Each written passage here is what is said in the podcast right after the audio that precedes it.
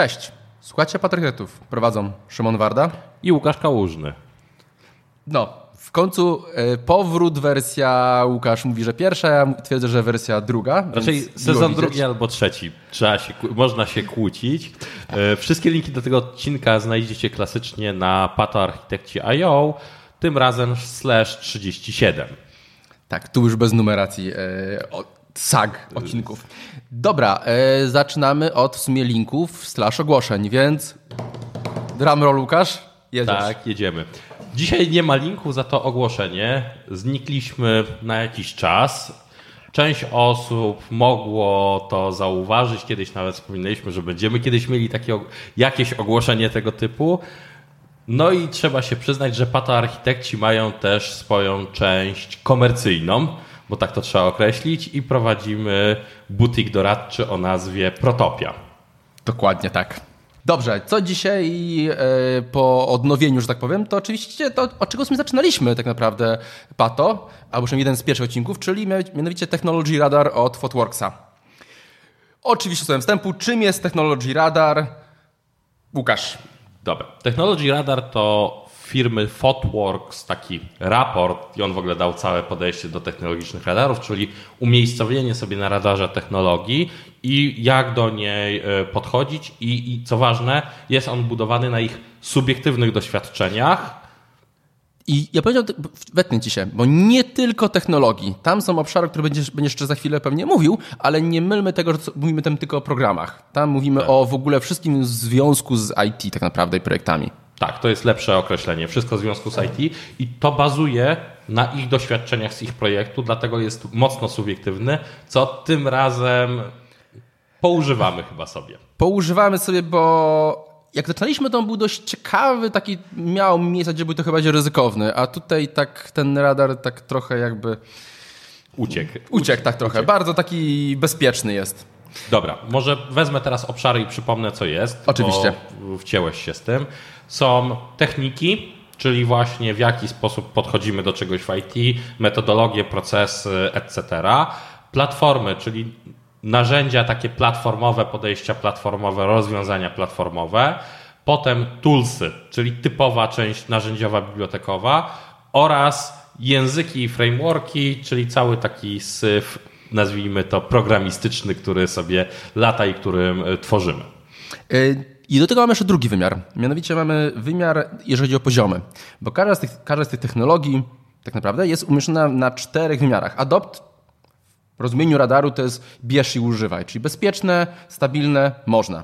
I dalej jest trial, czyli próbuj. To są obszary takie bardziej rób, rób POC, którą z tych technologii tak naprawdę wybrać, albo po prostu rób POC, czy ta konkretna technologia tak. ci pasuje. Ewentualnie spróbuj w projekcie. Tak, to jest opcja. Jest assess. Assess jest bardziej na zasadzie zrób research, zobacz, czy na poziomie miękkim na papierze, czy to w ogóle pasuje, czy to ma sens, czy spełnia twoje wymagania. I na końcu jest hold, który jest najciekawszy tak naprawdę, bo hold to są technologie, które, gdzie Thoughtworks mówi, że nie używaj albo wstrzymaj się na chwilę z tym. I to jest z reguły taka przepaść, w którą spadają technologie i raczej z niej rzadko wychodzą, ale to, też, to, to jest też taki sygnał, że już no, koniec z tą technologią, koniec z tym podejściem. Dobrze, e, więc przechodzimy sobie przez technologie pierwsze. Tak. To, to sobie zacznę. Mój ogólny komentarz, coś też się zgodzisz całościowo, jest zalatuje trochę pleśnią ten radar cały. Yy, I to jest mocno słabo. Czyli to mi się rzuciło na pierwsze, w adopcie, czyli w opcji, że bierz i używaj. Jest coś, coś co ładnie są nazwane metrics. Jak tam są metryki? Change lead time, czyli czas do zmiany. Yy, deployment frequency, jak często zmieniamy. Mean time to restore, MTTR, czyli jak szybko od faila umiemy działać z powrotem i change fail percentage, czyli jak często mamy zmiany, które powodują błędy. I jeżeli ktoś ma takie trochę déjà vu, że ej, to tak nic nowego, to ja tak strzeliłem, że w sumie o tym to mówimy w y, State of DevOps Report. tak strzeliłem, że nie, to mam już z 8 lat lekką ręką. Szybkie googlanie, bo niestety nie ma całej historii z tego DevOps Report, publikacji nie udało mi się znaleźć jakoś szybko, ale udało mi się cofnąć do 2010 roku. to jest 12 lat temu, to są wszystkie cztery metryki, które de facto wychodziły z State of DevOps Report. I dla mnie to, że okej, okay, no to już powinno być nawet daleko, daleko poza adopt, powinno być, powinien być takim no, poziom zero. Tak. tak. I że o tym mówimy, żeby teraz adoptować jest smutne. Czy wiesz co, z jednej strony smutne, z, jednej, z drugiej wezmę ich trochę pod obronę w tym miejscu, że większość ludzi, mimo że ma gdzieś te metry, jest w stanie te metryki zmierzyć, mhm. przy aktualnym stanie narzędzi, tego jak niektórzy kochają Jira i inne narzędzia, to jesteśmy w stanie te informacje wydobyć, ale nikt na te metryki w ogóle nie patrzy.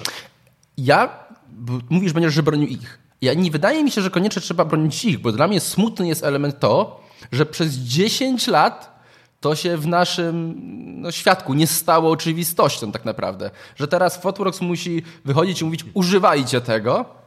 Coś, o czym wiemy, mówiliśmy już... Tak, jest to... Bo nie patrzyłem, jak się, czy one się wcześniej pojawiały, jak to wyglądały te Formatrix, ale tak powinno być to standardem przy de facto przy patrzeniu na jakość wytwarzanego oprogramowania. Tak, znaczy dla mnie to jest tak samo, jakby yy, nagle wylądował Git tutaj, żeby repo kodu, żeby kod trzymać, kod trzymać Poczekaj, w repo. Poczekaj, bo możemy się jeszcze zdziwić przy następnym, jeżeli podejmiemy się. Tak, ale to jest, tego, to jest te, tego kalibru rzecz tak naprawdę, no bo zarządzanie jakimikolwiek metrykami, projektami, cokolwiek, jeżeli chodzi o system na produkcji i zespół, który wytwarza, to, to te metryki są podstawowe. Więc smutno. E, ale, ale, ale, żeby nie było, że marudzę, to drugi obszar to jest Service Mesh Without Sidecar. I trochę o czym chodzi w setkarze? Oczywiście to, że jak mamy sobie serwis mesha, to musimy mieć coś, przez co cały ruch przechodzi, żeby to monitorować. I teraz tu się wiąże cały element z injection tego, jak to robi załóżmy Istio, e, w, najczęściej w jakimś właśnie w jakimś orkestratorze. I dla mnie, ja to wybrałem trochę będzie, żeby porozmawiać o tym, że o meszach mówiliśmy dwa lata temu, że adopcja, trzy. albo trzy, coś w tym stylu.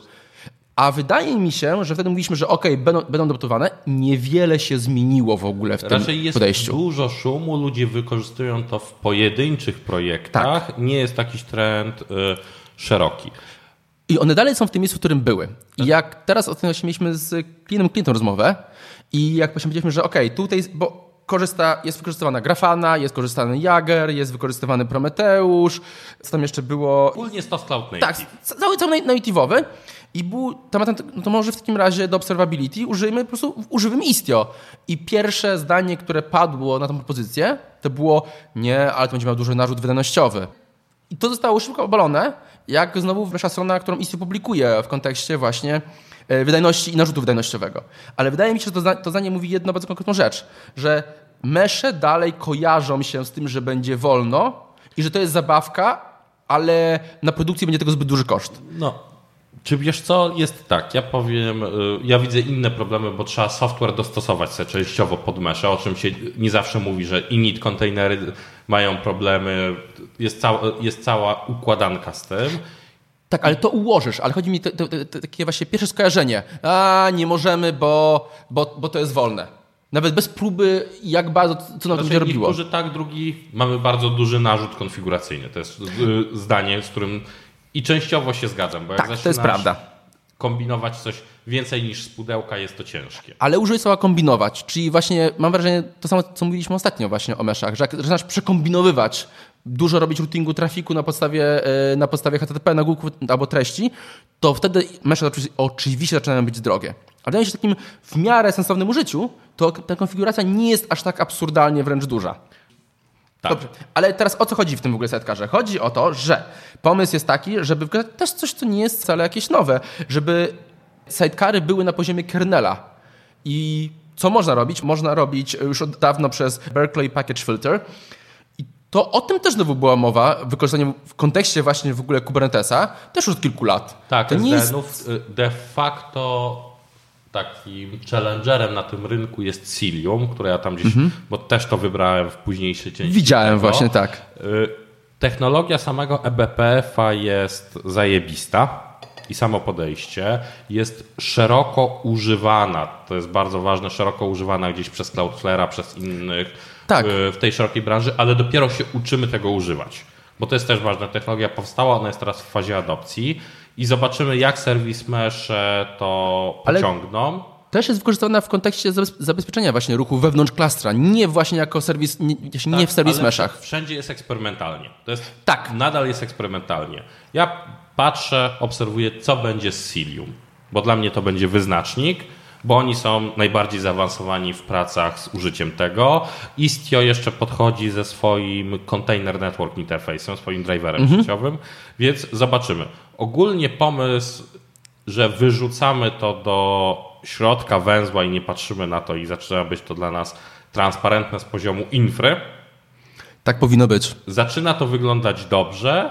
Czekam jeszcze na trochę jednak uproszczenie pewnych rzeczy w konfiguracji. Boję się, jak będą wyglądały ja te się elementy. Boję upgrade'ów, boję się właśnie, jak, jak będzie to wszystko ładnie spięte, no bo to będzie, musielibyśmy mieć bazowy obraz, czy nie skończymy na tym, żeby kontenery, które chodzą w ramach klastra, musiałyby mieć określony obraz albo właśnie jakoś strzekiwane. I to zaczyna być takie.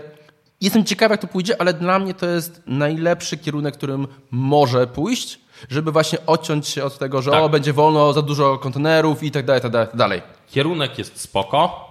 Zobaczymy, jak wykonanie. Tak, i zobaczymy, czy rynek to przyjmie, czy faktycznie uda się zdjąć tą, tą narzutkę. Łukasz, teraz ty. Dobra, pierwsze co biorę to data mesze. Mam sentyment do rynku i części datowej.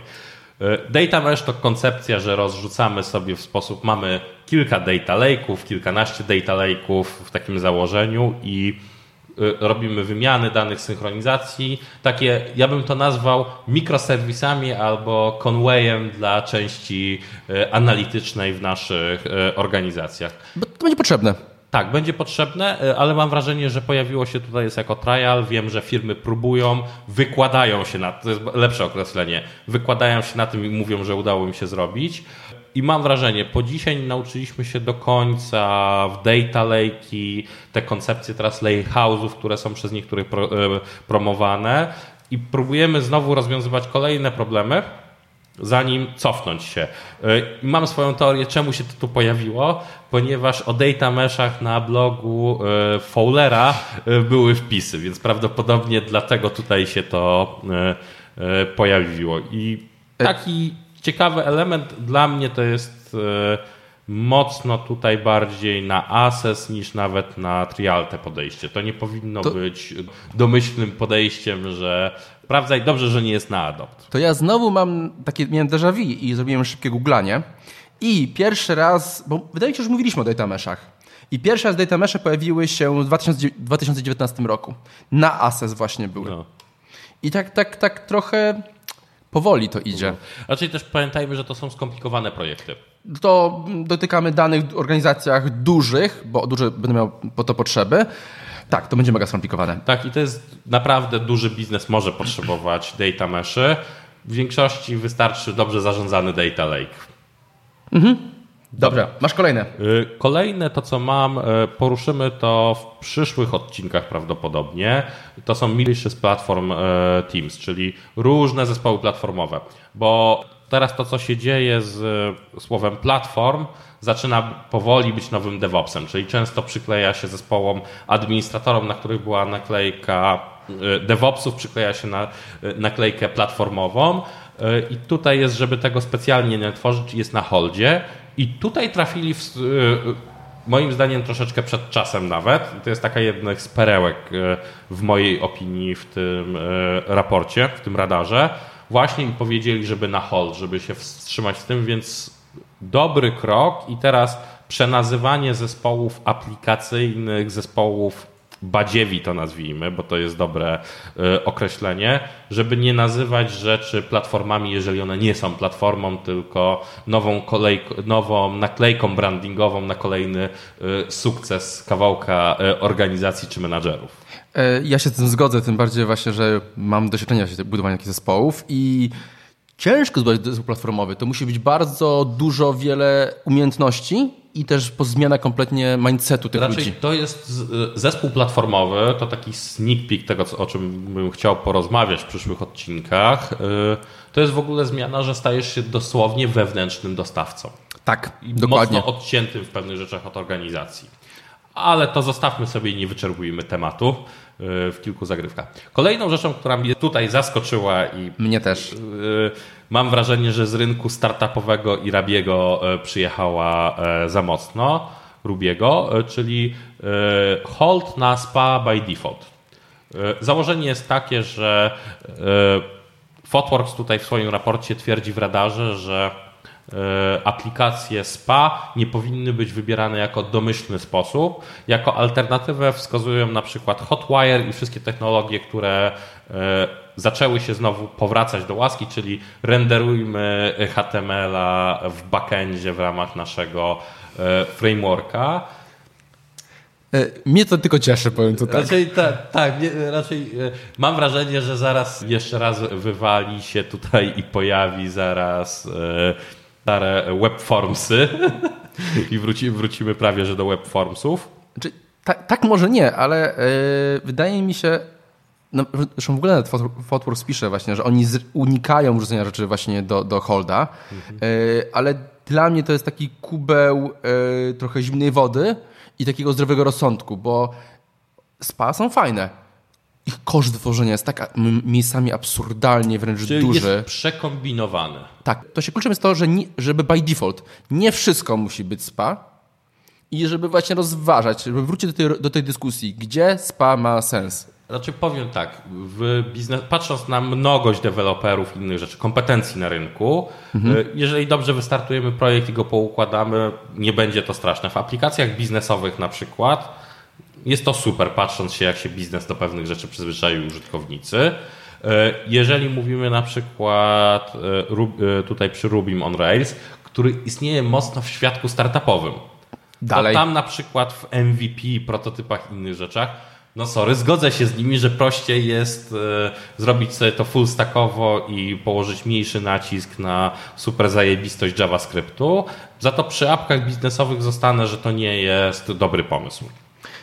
Znaczy, dla mnie to już tak, że często użytkownik nie zauważa, gdzie ma do czynienia ze spa, a gdzie ma do czynienia ze zwykł- zwykłym przeładowaniem. No, do, dokładnie. Dobrze. Dobra, lećmy dalej. To Szymon narzędzia. Dobrze. Co wybrałeś? Toolsy. Eee, dla mnie toolsy jest kilka rzeczy takich ciekawych, jak się popatrzy na toolsy. Po pierwsze, nie ma niczego w on-hold, co jest ciekawe. I teraz tak, jedna rzecz, która e, dla mnie jest ciekawa, nie względu na technologię. Cloud Carbon Footprint, czyli możliwość tego, żeby można było obliczyć nasz footprint karbonowy w na, naszej infrastruktury sieciowej. Może powiedzieć, że o, pitu, pitu, to nie ma sensu. Jest jedna rzecz, którą trzeba tu mieć bardzo, bardzo na uwadze. Wchodzi nowa regulacja amerykańskiego FCC, czyli nadzoru finansowego, która będzie wymagała od ludzi, od firm publikacji całej kwestii ekologicznej, nazwijmy to, swojej i jakich swoich dostawców. Bardzo ważne, nawet jeżeli one nie są publicznymi firmami. To dotknie wszystkich firm notowanych na giełdzie amerykańskiej, tak naprawdę.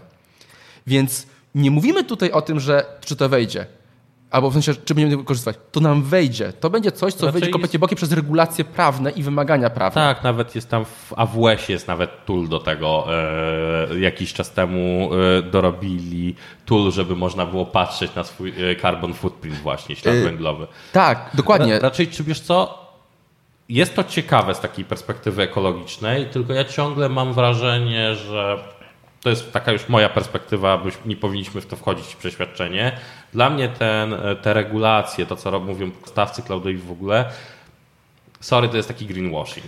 Jest, y, w ogóle teraz był raport właśnie, gdzie właśnie wyszło, że jeden z osób, które prowadziła właśnie y, karbonowe inicjatywy właśnie w BlackRocku, czyli największym generatorze ETF-ów, on właśnie odszedł, odszedł z tego powodu. Ale o co chodzi? Nie chodzi, że greenwashing. My po prostu będziemy musieli te raporty wypluwać i to będzie jeden z elementów, który będziemy za parę lat brali, musieli brać pod uwagę. W sensie IT poza budżetem będzie też miało budżet w kontekście, w kontekście karbonowym. Wrócimy do pisania optymalnego kodu. Tak, ale też jest o tyle ciekawsze, że y, są całe właśnie kontekście, przecież różne data center mają też różny karbon. Są, zresztą w Norwegii między innymi też, które są po prostu zerowe, a przecież cały MS ma inicjatywę, żeby być carbon negative tak naprawdę. No Więc to- to... jest ciekawa inicjatywa bardzo. Dobra, lećmy do następnego twojego elementu. Dobrze, KubeScore. O co, o co z tym chodzi? Testowanie i weryfikacja konfiguracji Kubernetesa. I to jest o tyle fajne, bo y, pobawiłem się chwilę i to ma sens. Ja, ja będzie często pisałem po prostu zwykłe, zwykłe kawałki basza, które sprawdzały pewne rzeczy, ale powiem, że e, po, po szybkiej zabawie, no tak, znaczy nie, da, daję to tutaj z ręką na sercu, daję radę w tym roku chyba z 3 czy 4 audyty z, z, tym narzędziem wykorzystałem i ona wskazuje. I teraz bardzo ważna rzecz, można potraktować je jako unit testy tak. do swojego CI. I to jest w ogóle najważniejsza, tak, tak, tak, tak. To... Y, najważniejsza rzecz, że można je dziecinnie prosto wpiąć do swojego zestawu i to jest najważniejsze. I ładne wyniki pluginu są bardzo opisowe i naprawdę te wyniki są sensowne. Tak, więc... chociaż brakuje ciągle dla Kubernetesa jakiegoś zebrania sensownego w ogóle wymagań w pewnym sensie od aplikacji, a nie od infry. Bo CIS Benchmark, który jest dla Kubernetesa, on jest dla de facto dla klastrów, dla infry aplikacyjny jest tam niewiele, ale to już nie drążmy. Dobra, biorę swoje i zacznę od Kubernetesa. Jest tutaj narzędzie takie ConfTest w trialu. Dla mnie ono jest na poziomie adopt. Chodzi o to, że za PNCFM mamy taką rzecz jak regopolisy i gatekeepera, czyli polityki dla Kubernetesa, żeby sprawdzać. I ConfTest pozwala te polityki odpalić nam lokalnie. Czyli możemy sobie, zanim będziemy, tak jak CubeScore jest, e, był podany, możemy zapalić sobie konftesta na poziomie CI-a i sprawdzić, czy nawet jeszcze na poziomie e, prehooków do komitów, innych rzeczy, w zależności jak sobie zrobimy stos, możemy sprawdzić, czy jesteśmy zgodni z politykami, które na przykład przyjęliśmy sobie na Kubernetesie. Czyli te polityki, które stoją za gatekeeperem i open policy gate'em, można władować sobie do CI czy lokalnie i wszystko zweryfikować, czy spełniamy nasze wymagania, czy nie. I te narzędzie just works. Jeżeli mamy na klastrze regopolisy wrzucone, to możemy je tak samo spróbować odpalić lokalnie. Okej, okay, ja bardzo czekam na, na twoją, twój drugi element. Dobra. Ogólnie tutaj w narzędziach dużo Terraforma. Zastanawi... Dużo jest Terraforma, to się Zastanawiałem się teraz, co wybrać, y, czy TFSECa, czy Infracosta.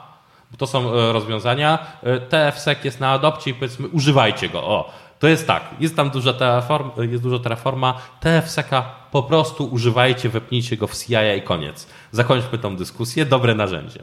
Ale za... Łukasz poleca coś dla Terraforma, no niesamowite. Umiem go używać, a to, że go nienawidzę, to już jest inna rzecz. Yy, dobra. Yy, za to jeżeli chodzi o infracost. Yy, bardzo fajny projekt. Tutaj jest na Access i słusznie, tak. który pozwala nam wyliczyć na podstawie change'a, którego robimy w Terraformie, koszty, jakie wprowadzi w naszej infrastrukturze na podstawie tego, co mamy. Mhm. I uważam to za rzecz po prostu genialną. Niestety tylko dla e, AWS. Chyba, nie, dla Azura chyba też się to robi. Pojawiło się, ale chyba nie, nie, w pełni, nie wszystko jeszcze. Tak, więc powiedzmy na razie, że to jest AWS, ale ogólnie podejście, żeby na bazie pull requestu wyliczyć sobie potencjalne zmiany w kosztach jest genialne. My właśnie to będziemy teraz spinali, ale dla mnie to jest ciekawe, jak to będzie działało w praktyce. Bo ideowo zgodzimy się, że to jest fenomenalne i jest to bardzo fajny, fajny element zmienia. Jestem po prostu ciekawy, jak te liczby będą dokładne, bo wystarczy kilka takich błędów albo to, że będzie niezbyt i te liczby będą momentalnie ignorowane. I to będzie po narzędzie, które wejdzie do CI/CD-ka i szybko trzeba będzie go usunąć, bo będzie po prostu martwe. Tak, więc zobaczymy jak, to, zobaczymy, jak to będzie wyglądać, ale ogólnie sama koncepcja jest świetna. Tak. Platformy. Lecisz teraz ty pierwszy. Dobra. Z platformami bardzo, bardzo szybko. eBPF, o którym już wspomnieliśmy przy sidecarach. Jest Rozwin skrót, bo jak zwykle rozwijasz. Extended Berkeley e, Packet Filtering, Dokładnie. czyli filtrowanie pakietów sieciowych e, w kernelu, pomijając cały stos e, system space'u w kernelu, jeżeli ktoś da detalach, czyli w tak zwanym user space'ie, możemy wstrzyknąć swoje, z user space'u możemy wstrzyknąć swoje kawałki kodu, żeby przefiltrować pakiety, które wpadają, zrobić to bardzo wydajnie, bezpiecznie, jeżeli chodzi o całe, z perspektywy całego e, systemu operacyjnego i co ważne, pomijając cały stos sieciowy, więc już pojawiają się pierwsze ataki wykorzystujące do wrzucenia jakichś e, właśnie ransomware'ów, bo teraz już Trojan się na to nie mówi, ransomware'ów, właśnie, żeby zagnieździć przechwytywanie pakietów. Jest to w mojej opinii przyszłość networkingu, software, software defined networkingu, SDN-ów. Tylko co ważne, de facto w codziennej pracy Powinieneś wiedzieć, co to jest, znać zasady działania i powinno ci to za przeproszeniem gówno obchodzić, bo powinno to przyjść takim na przykład z serwis meshem czy z produktem sieciowym, którego Tak. używasz. To nie jest coś, co deweloperzy powinni pisać. To jest element kodu, który wchodzi w kernela, no więc development jest- kernela to nie jest standardowy zestaw umiejętności Tak, dewelopera. raczej to jest dla admina to jest świadomość, jak to działa i będzie pewnie troubleshooting dla, i dla DevOpsa, w zależności jak go tam nazwiemy, dla ludzi od infry, którzy dotykają infry, świadomość, co to jest i ewentualnie jak sprawdzić, jaką mamy konfigurację, co tam się dzieje. Y, I tyle dla deweloperów przychodzi to z gotowym produktem, Tak. jaki ich wykorzystują. Ja bym tutaj tr- troubleshootingu nie oczekiwał, jak mam być szczery, albo przynajmniej na bardzo wysokim poziomie. Wiesz, co mam załadowane, co się dzieje, bo to trzeba po prostu na tej Tak. zasadzie popatrzeć na to. Tylko tak, tyle. ale debugowanie nie ma opcji. Raczej y, debugowanie, bardziej sprawdzenie. O, Tak. Taka podstawowa diagnostyka. Może Dobrze, nie idź do kolejnego, tu jestem bardzo ciekawy. Dobra, jest sobie na trialu takie główienko, do tego je tutaj wpisałem. Nazywa się e, Sealed Secrets od Bitami. Jest to bardzo stare. Wydaje mi się, że nawet e, pokazywałem to na e, streamach w ramach Pato, jak bawiłem się Raspberry Pi klastrami na Kubernetesa. I o co chodzi? O to, żeby móc w bezpieczny sposób wrzucić sekrety do repozytorium, żeby nam się przy podejściach GitOpsowych i Fluxowych rozwinęły do Kubernetesa w ładny sposób. Poczekaj Szymon, zanim wylejesz to wiadro pomyj. Ja podejście uważam, że GitOps ciągle ma problem e, e, z sekretami i powinno to się robić zewnętrznymi rzeczami i voltami. To powinny być w ogóle pierwsze podejście, że dostarczamy te prowajdery do credentiali w innym miejscu, je wstrzyku, zaciągamy definicjami stamtąd. Taki HashiCorp Vault czy każdy e, KMS, Key Management System, który mamy w cloudach powinien do tego robić. I teraz Szymon, możesz wylać swoje żale. Szczerze nienawidzę tego narzędzia. Jak ja go nienawidzę. Yy, Wykorzystywaliśmy i... Ale to powiem tak, bo z tobą się trochę zgodzę, że faktycznie yy, cały key management można by wywalić, cały secret management, ale ostatnio zacząłem się bawić, wykorzystywać w ogóle w projekcie Mozilla SOPS. I naprawdę daje radę. Dużo fajniej się z tego korzysta, dużo lepiej się to spina, dogaduje się to z innymi narzędziami. Yy, więc jeżeli ktoś nie może, albo ktoś po prostu chce mieć faktycznie takie czysto DevOpsowe, no bo mówisz powiedzmy właśnie z kluczami albo zewnętrznymi voltami, no to to nam całego DevOpsa trochę psuje, nazwijmy to, że nie wszystko mamy w tym repo. No to właśnie jak- jakby, jakby ktoś się upierał, to powiem tak, żeby rzucić okiem na SOPSa, bo po pierwsze, no stoi za tym Mozilla, czyli to ma ręce i nogi. Po drugie jest to dojrzałe, integruje się z, ze wszystkimi chmurami, tymi większymi, nie oszukujmy się. Eee, a po kolejne to działa po prostu dobrze. Naprawdę miło się z tego korzysta. Dobra, a ty co wybrałeś, bo specjalnie zostawiłem i nie wziąłem jednej rzeczy, więc co wybrałeś Szymonie ty? A ja pierw, ja, ja, ja pierw komentarz, bo tutaj to fajnie widać. Eee, w platformach nie ma nic w Adopt, nie ma nic na holdzie. Jest taki środek, więc dla mnie to pokazuje taką trochę stagnację, takie meh. A co ja wybrałem? Ja wybrałem e, e, GitHub Actionsy. To w ogóle one istniały, tam jest e, GitHub Actionsy, GitHub Reusable Workflows i tak dalej, tak dalej. Ja pamiętam, jak zaczynałem, zaczynałem go używać Actionsów dwa lata temu, to było takie, to było narzędzie do, do CI, do niczego więcej tak No naprawdę. ja trzy lata temu to zaczynałem chyba jak wchodziło, bo ja zaczynałem tego dotykać jeszcze w dwa, no przełom, 2019 chyba nawet yy, coś zaczęliśmy coś, dotykać. coś tam no, mogło nieważne. być, tak. Dwa, trzy lata, no nie oszukujmy się, ostatnie dwa lata się trochę tak się pozmywały.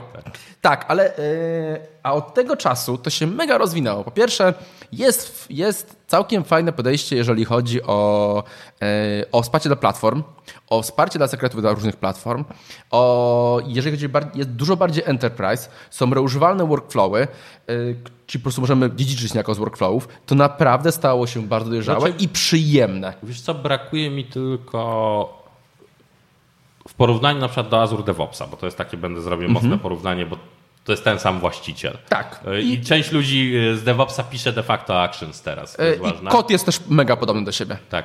Brakuje mi tego, że nie jest to hostowane, to jest robione pod trochę amerykańskiego klienta, czyli Tak. nie wszystko jest hostowane w Europie, bla, bla, bla. Jak chcesz mieć e, coś bardziej dedykowanego, to są rzeczy komercyjne z o wiele droższymi licencjami i nie jest już to takie przyjemne. Więc to jest takie moje.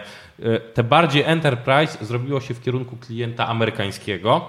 Jak To tak, to widać od razu. Bo cena e, tych takich dedykowanych rzeczy, GitHub serwerów, których nie chcesz utrzymywać, albo tego ich e, clouda enterprise'owego, jest mocno enterprise'owa. Tak, choć Jak nie wchodzimy w enterprise'owy, to pricing jest bardzo Ja przyjemny. Przepraszam, ja nawet mam y, do tych y, podpiętą kartę. Jedyne za co mi ściąga to CodeSpace GitHub. Tak, y, jeszcze jedna rzecz, która jest w Actionsach. Jak porównuje się między, bo porównywałeś do DevOpsa, No. Actionsy są dużo czystsze. DevOps ma tam dużo kombinacji, jak można to ułożyć w kontekście, żeby ta składnia była niby lepsza, przez to on jest bardziej taki messy. Jest bardziej nieułożony, łatwiej zrobić błędy. A mi się, że są dużo łatwiejsze, przez to, że po prostu jest jasna, konkretna składnia, nie pozwalają iść na skróty. I po prostu dużo fajnie się z niego korzysta. No dobra, przejdźmy sobie. Ja się zgadzam, że Actions, jeżeli możecie użyć je w projekcie, są naprawdę super. Dobra, e, przejdę sobie teraz do języków ze swojej strony. Mm, Zacznę od rzeczy, z którą się nie będziemy sprzeczać, e, czyli WebAssembly. I ono jest tutaj na Access. E, I słuchajcie, WebAssembly, czyli to, co w przegląd odpalanie i kompilowanie się innych języków niż JavaScript do przeglądarki i odpalanie prawie z natywną e, wydajnością. Niekonieczne przeglądarki. Właśnie i tutaj chciałem, y, chciałem sobie zrobić. Założenie było, że do przeglądarki. Tak. Ja patrzę na to jako zupełnie inny pryzmat. Obstawiam na 80%, że będzie dany nam bardzo mocno poznać, ponieważ patrzę przez pryzmat serwer odpalania rzeczy server-side i jako następstwo kontenerów. Ale o tym też znowu mówiliśmy dwa lata temu, przy coś Krus- w tym stylu. Przy Krustlecie, przy Krustlecie, czyli projekcie między innymi Microsoftu do Tak. odpalania właśnie WebAssembly jako server-side. I to wszystko nadal to się dzieje. Powoli, swoim tempem dzieje się i dojrzewa. I to będzie bardzo ciekawy moment. Ale dzieje się wolno bardzo. Tak, tak pączkuje, pączkuje i zastanawiam się po prostu, Dobra, czy to... Przy tej adopcji kontenerów, które są prawie by default w każdym projekcie, No tak, to już jest default. Tak, to jest default. Czyli ty jak już zaczynasz nowy projekt, zazwyczaj rzadko, jeżeli firma nie jest komarchem czy aseko w, w mentalności, a tak to spotykamy się z takimi nadal, ale ogólnie jeżeli w większości przypadków projektów one są by default na kontenerach e, albo w jakichś usługach pasowych. Nawet jak ktoś robi w on-premie i nie ma Kubernetesa, to zazwyczaj i tak dostarcza to e, w kontenerach, chyba że jest zatwardziałym IIS-owcem. To już kontynu, pokontynuuję teraz po, po twoim przerwaniu. Tylko zobacz. Y, Świat w IT się rusza cały czas. O WebAssembly mówiliśmy właśnie o tym, o tym skrężku, o którym właśnie ty mówisz, czyli właśnie głównie kompilowanie tych języków takich server-side typowo. Przy to tam tak, trochę, jak mam wrażenie, trochę mniej się przyjęło. Server-side właśnie do WebAssembly, żeby właśnie odchudzić nasze kontenery. I mam wrażenie, że w tym obszarze to się bardzo niewiele ruszyło. Nie, wiesz co, tam... Tak samo e, jak mesze, tak samo jak inne rzeczy. Czy wiesz co? Trochę stoi to. W tym roku e, sporo się za tym ruszyło, tak, bo Kruslet też już e, poszedł mocno do przodu. E, e, Jest poszedł w sandboxa CNCF-owego, czyli jest już sobie w, w ramach e, CNCF-owego. Dużo musi tam doj- dużo musi dojrzeć. Ja widzę tutaj dwie zalety. Zupełnie odcinamy się od systemu operacyjnego, jak w przypadku tych zależności, które mieliśmy w kontenerach, więc dla wytwarzanego przez nas softu jest to super, bo dostajemy takie kontenery from scratch bez y, wiedzy o from scratchu. Druga rzecz, która będzie ważniejsza, to zmniejszamy ilość warstw, które trzeba ogarnąć od strony security. I ja się z tym zgodzę w zupełności. Znaczy, nie neguję plusów. Tak, tylko że wiesz co, trzeba czasu, żeby to dojrzało. Dobra, czy. Bo Assess potencjalnie rozważa, że nawet można by tego użyć. Użyłbyś tego projekcie obecnie? Y, takiego czystego nie, No właśnie. ale ludzie używają z sukcesem, zaczynają używać Blazora z tego, co słyszymy z rynku. Tak. Więc tam jest, jeżeli WebAssembly popatrzymy na tą pierwotną wersję, y, zobacz, że jeden z naszych klientów, y, który też Szymon, y, robiliśmy mu architekturę y, Pamiętam. sasową, też wykorzystywał na froncie u siebie właśnie y, Rasta do ciężkich rzeczy w WebAssembly. Więc od strony frontowej znajdziemy gro przypadków, które jest od strony backendowej. O tym właśnie mówię głównie. Tak, od strony backendowej za to, to jest na razie wielka niewiadoma. To jest taki, Tak. Dla mnie to jest zakład z Kubernetesem, że też zamierzam się tego, tak jak zrobiłem kiedyś z Kubernetesem, zakład i z kontenerami. To dla mnie to jest kolejny taki mój zakład, mój bet w to, że warto dowiedzieć się o co chodzi w tym assembly i zainwestować czasu. I najbliższe 4 lata, bo to jest teraz to jest czasoprzestrzeń Tak. 4 lat, bo ja teraz porównuję to gdzieś do 2016 roku w przypadku kontenerów. Patrząc się na ten ekosystem, to jest moment gdzieś 2016 dla kontenerów. Wydaje mi się tak, jeżeli 16 nie będzie popularne, to znaczy, że umarło. No więc zobaczymy. Tak. Dawaj, yy, kolejny masz drugi element, który jest bardziej kontrowersyjny. Azure Bicep, czyli Ojej. nowy DSL od Microsoftu, nakładka na ARMA, czyli taki C-Sharp dla e, Azure ARMA. Ładnie nazywasz generator do JSONa. No, tak, generator JSONa. Dobra, nie będę szy- szydził z Terraforma. Twój Terraform też generuje JSOny i wysyła je w kosmos. tak. Dobra.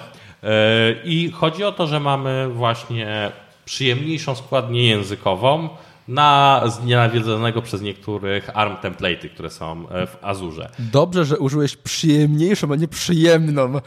Bo znaczy, Inaczej. przyjemniejszą oznacza poprawę. Poprawa jest. Y, Dla mnie tak samo zsiepało jak Terraform.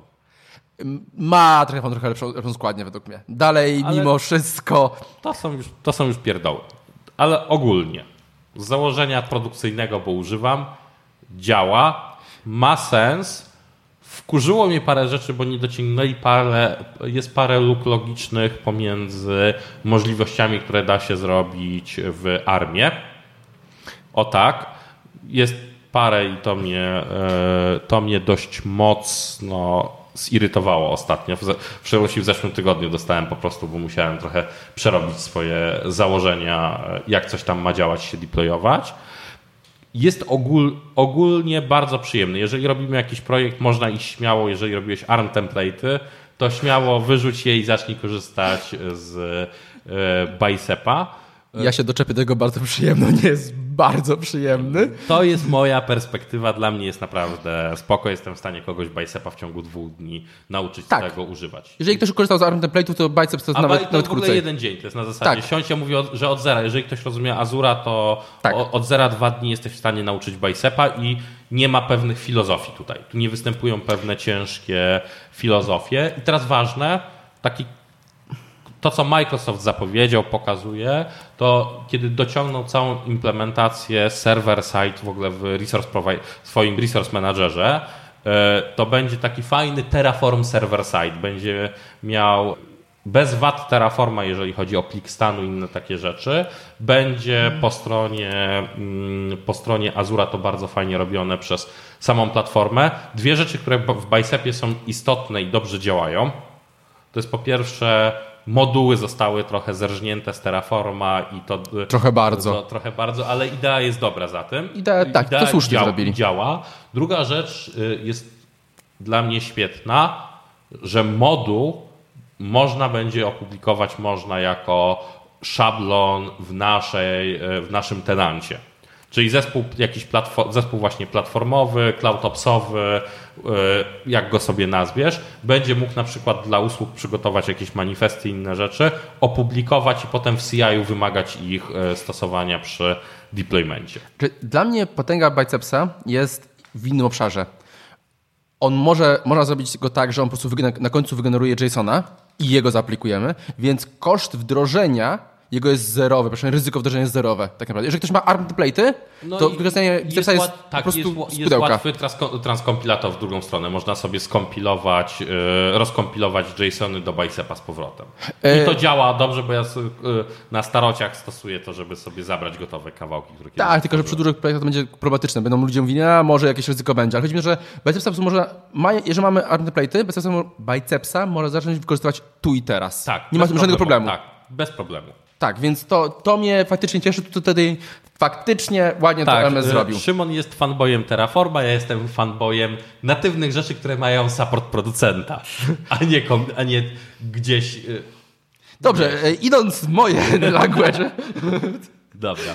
e, jak, znowu komentarz do tego, co jest w, w językach. Tu są prawie połowa, są, jak liczyłem, to połowa to są rzeczy mobilne.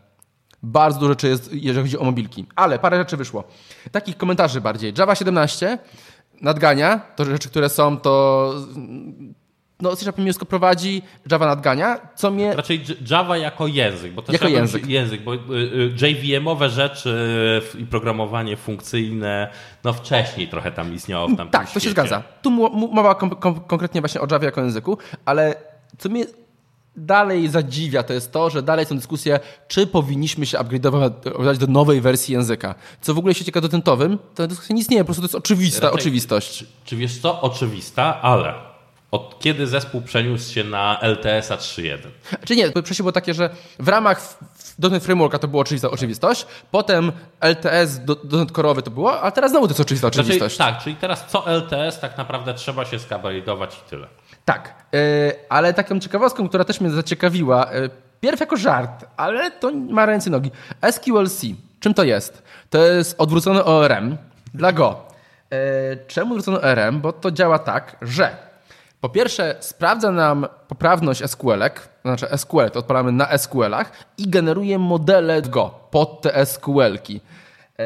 Więc dlatego trochę odwrócony, bo z reguły ORM generujemy w drugą stronę. Ale po inicjalnym zastanowieniu się właśnie, jaki to ma sens, to ma sens, bo jednak te SQL będą wymagane. Pewnie, nie zawsze, Łukasz pewnie powie, że więcej niż, yy, niż ja, ale ja wiem, że to ma sens. Ja bym chętnie Znaczy, te og- narzędzia. Ogólnie zaczęliśmy się z tego śmiać, a potem kurde, Tak. to ma sens. Raczej w szczególności na przykład wejdźmy sobie z Dapera, który jest bardzo często wykorzystywany Dokładnie. w, jako do read modeli innych rzeczy. I może się okazać w wielu przypadkach, że jeżeli ktoś umie w relacyjne bazy danych, bo to, to jest jeszcze bardzo ważna rzecz, jeżeli umie w SQL-a, to może się okazać, że 10 razy szybciej wygeneruje sobie to, co jest mu potrzebne niż jakimś podejściem code first. Tak, tak, tak naprawdę, ale mnie, mnie bardziej tu y, cieszy to, że mamy narzędzie, które generuje nam to, więc możemy to wpiąć w CI/CD-ka i nasze modele odświeżać na poziomie tego, co mamy w bazie, więc mamy trzymamy tą zgodność tak naprawdę, no bo Tak. procedury nie przegenerujemy w tym momencie. Mamy procedurę, procedurę ak- aktualizujemy kod, który nam się potem ewentualnie nie skompiluje. Raczej nad, nadal to jest takie trochę riski, ja bardziej powiedziałbym, że to jest fajne do małych rzeczy. O tak, to jest fajne do małych rzeczy, pewne automaty i inne rzeczy, żeby E- sobie e, zrobić w miarę to rozwijalne Znaczy, powiem tak- utrzymywalne. W dużych to zawsze będzie wyzwanie. No, tych, tych, yy, tych, e, tych procedur skodowanych nie, nie, nie powinieneś mieć tak właśnie znowu bardzo dużo. Tylko po prostu e, to fa- ten, ten ruch fajnie obniża koszt utrzymania tych rzeczy po prostu. E, więc mnie to ucieszyło bardzo tak naprawdę. Od żartu do czegoś e, nawet by się przydało. Tak, Tyle. ciekawe. Ktoś pisze w Golangu, to naprawdę wydaje się to ciekawą perspektywą, tak jak na to patrzy się i ma sens na, przy pierwszym rzucie oka. Tak, a mi się wydaje, że to się rozszerzy na inne języki. Powiem tak. To byłoby ciekawe, żeby wrócić do podejścia Database First. Wróciliśmy już w wielu obszarach, więc nie zdziwi mnie absolutnie niczego. E, dobra, Łukasz, kilka słów podsumowania odnośnie tego technologii radara. Jakie są twoje wrażenia? Y, Moje wrażenia są takie, że będę to przeglądał tak jak kiedyś, ale być może będzie to ostatni Technology Radar na dłuższy czas, który reviewujemy, jeżeli będzie tak zalatywał, jak to określiłeś ładnie, pleśnią. Tylko to nie jest ta pleśń jak we francuskim serze na przykład. Co za poetyckość.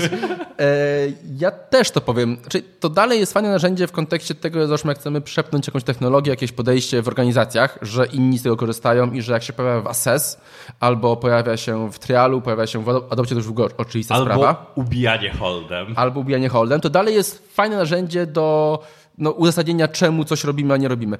Natomiast nie patrzę już na niego jako na pewien wyznacznik, w co warto pójść, rzucić, bo laguje strasznie za tym, co się dzieje na rynku Tak. i za tym, co ja uważam, że powinno być Co- w odpowiednich, e, odpowiednich obszarach. Dobra, czekaj, szybko muszę sprawdzić jedną rzecz. Dobrze. który czekam. braliśmy 23, by- reviewowaliśmy 23 jako ostatni przed przerwą. Przeskoczyliśmy, to są, przeskoczyliśmy dwa technologii radary i widzimy laga. Tak, dużego. Więc e, to, to nie jest żaden taki beacon na horyzoncie, który mówi, w którym kierunku iść. To bardziej jest coś, co jest podkładką pod to, co chcemy zrobić. Raczej tak, więc trochę zróbmy teraz rest in peace i podziękujmy Fotworksowi trochę za spopularyzowanie samej idei w ogóle radaru w, IT. Tak, i szukamy czegoś innego.